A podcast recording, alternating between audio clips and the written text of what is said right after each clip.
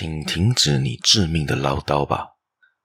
在所有烈火中，地狱魔鬼所发明最恶劣、最残酷的毁灭爱情的计划呢，也就是喋喋不休。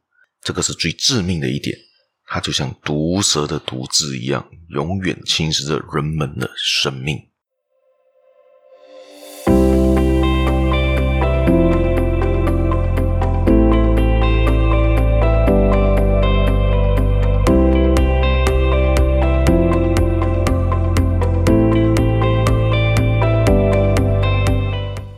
大家好，欢迎大家今天来到这个犹太小故事这个 Podcast 这个节目啦。我是小叶，在这里跟大家说一声早安、午安、晚安。今天这个录音状况可能有一些些的不好，在这里跟大家说一声抱歉啦。今天也就是回到这个管我怎样活的这个单元。今天要说的这个故事呢，就是在卡内金书里呢提到的一个故事。呃，在这边就分享给大家关于一个喋喋不休的一个妇人怎样把她的老公逼上绝路的故事吧。好，在今天开始节目之前呢，大家别忘了继续收听、继续订阅、继续的分享出去给你的亲朋好友，也别忘了继续的订阅我的这个频道啦，也订阅我的这个粉丝团呢，好像在 Facebook，好像在 Instagram、YouTube、小红书等等等等的，大家都可以找得到我，在那边可以帮我做一个小额的订阅啦。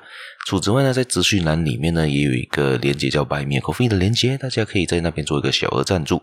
呃，我就在这边先跟大家说一声谢谢啦。我们就开始今天的这个分享啦。而今天这个故事呢，就说回一个著名的这个文学家，叫做托尔斯泰伯爵，而他的夫人呢，也就是造成他死亡的一个其中一个症结点。但是他在死亡的时候，在这一个夫人在他去世之前，他甚至说了：“哎，是我害死了你们的爸爸。”这样子对着他的女儿说道。为什么这么说呢？因为这个文学家其实创作了一些蛮出名的一些文学作品，就好像是《战争与和平》以及《安娜·卡列尼娜》这些在世界的文学的这个奖项上面是具有成就的。而他的一生呢，确实非常的悲剧啊！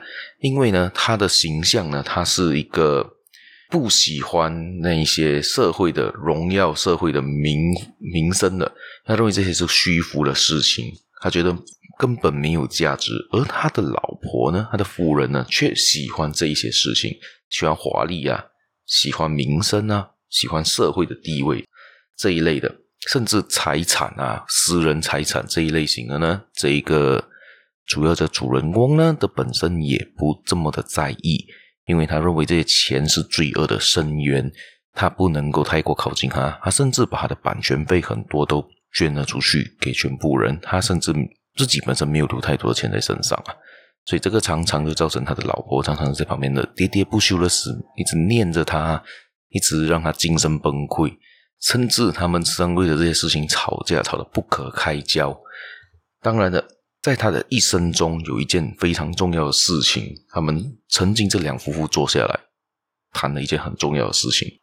卡内基甚至认为这是历史上最令人怜悯的一个场面。这当他们刚结婚的时候，他们这两对夫妻是非常快乐，过得非常快乐的日子。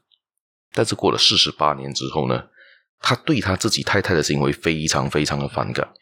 有一天晚上，这一位年华已逝的这一个妇人啊，也就是他老婆啊，非常渴望得到爱情，走来跪在他的面前，祈求他。为他大声读出他在五十年以前，在当时追他的时候写下的一首诗，写下的一个日记。当他们呢读了那一封早已逝去的美丽的快乐时光之后，两个人都落下了眼泪。现实的生活与他们早先拥有的这个罗曼蒂克的梦啊，多么的不一样，多么的不同啊，而且多么的令人感到惋惜啊！最后呢，当这一个托尔斯泰八十二岁的时候，有一天他决定他不要再见到他这个太太了。于是，在一九一零年的十月，一个下着大雪的夜里，他逃离他的夫人，逃进了这个寒冷的黑暗中，不知道去了哪里。十一天之后呢，他因为肺炎死在一个火车站里。他临死前的要求呢，就是不让他的夫人。来到他的身边。这个也就是为什么这一位夫人啊，非常的唠叨抱怨歇斯底里所得到的结果。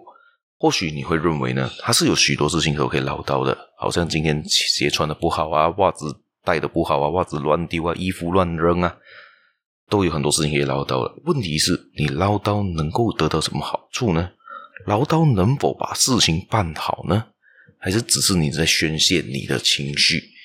而你宣泄的情绪呢，就把你最爱的人往更远的地方推去吧，因为这样子的话，让人们不敢再靠近你了。好，我们今天分享也就到这边。那有兴趣的话呢，继续的收听，继续的订阅啦。我们下期节目再见啦，拜拜。